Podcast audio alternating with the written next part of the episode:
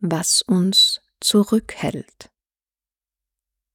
Auch wenn wir in der Verkörperung immer wieder erfahren, dass wir bedingungslose Liebe in uns tragen und wir Liebe sind, warum fällt es uns dann so schwer, uns daran zu erinnern? Selbstzweifel und Selbstkritik scheinen in unserem Alltag oft die Oberhand zu gewinnen.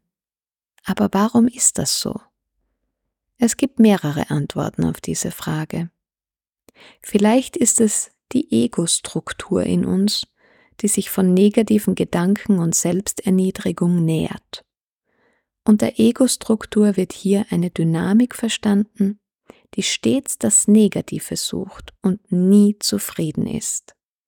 Die Identifizierung mit dieser Ego-Struktur macht es uns schier unmöglich, im aktuellen Moment präsent und zufrieden zu sein denn dieses Ego-Phänomen findet stets etwas, das nicht passt. Dieser Zustand stellt das Gegenteil der bedienungslosen Liebe dar, die den jeweiligen Moment immer annimmt und keine Bedingungen stellt. Nun brauchen wir Herausforderungen, um uns weiterzuentwickeln. So funktioniert Evolution. Alles Leben entwickelt sich als Antwort auf eine Herausforderung weiter. In der Tier- und Pflanzenwelt sehen wir das zum Beispiel in Tarnfarben und Mustern, die entwickelt werden, um sich vor Feinden zu schützen. In einer herausfordernden Situation gehen wir wortwörtlich über das Gewohnte hinaus und erwerben, ohne vorab zu wissen, was passieren wird, neue Fähigkeiten.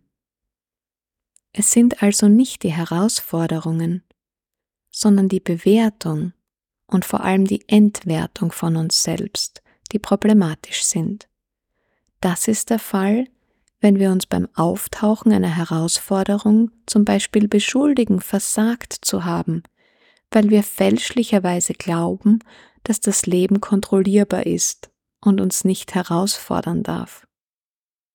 Wenn wir diese Annahme umdrehen und uns eingestehen, dass die Welt nun mal dazu da ist, uns herauszufordern, erlauben wir uns, alles zu erfahren und können so mit den Lehren des Lebens in ständiger Weiterentwicklung bleiben.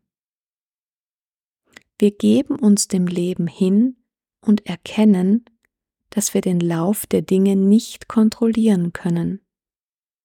Dafür können wir entscheiden, wie wir mit den Phänomenen, die wir wahrnehmen, umgehen. In der Aufstellungs- und Verkörperungsarbeit haben wir dazu zwei wesentliche Möglichkeiten.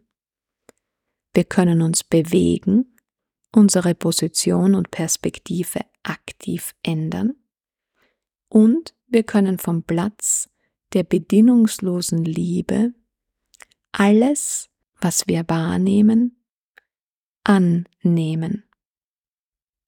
Auf diese Weise nehmen wir die Überraschungen des Lebens an und lösen uns von der Vorstellung, versagt zu haben.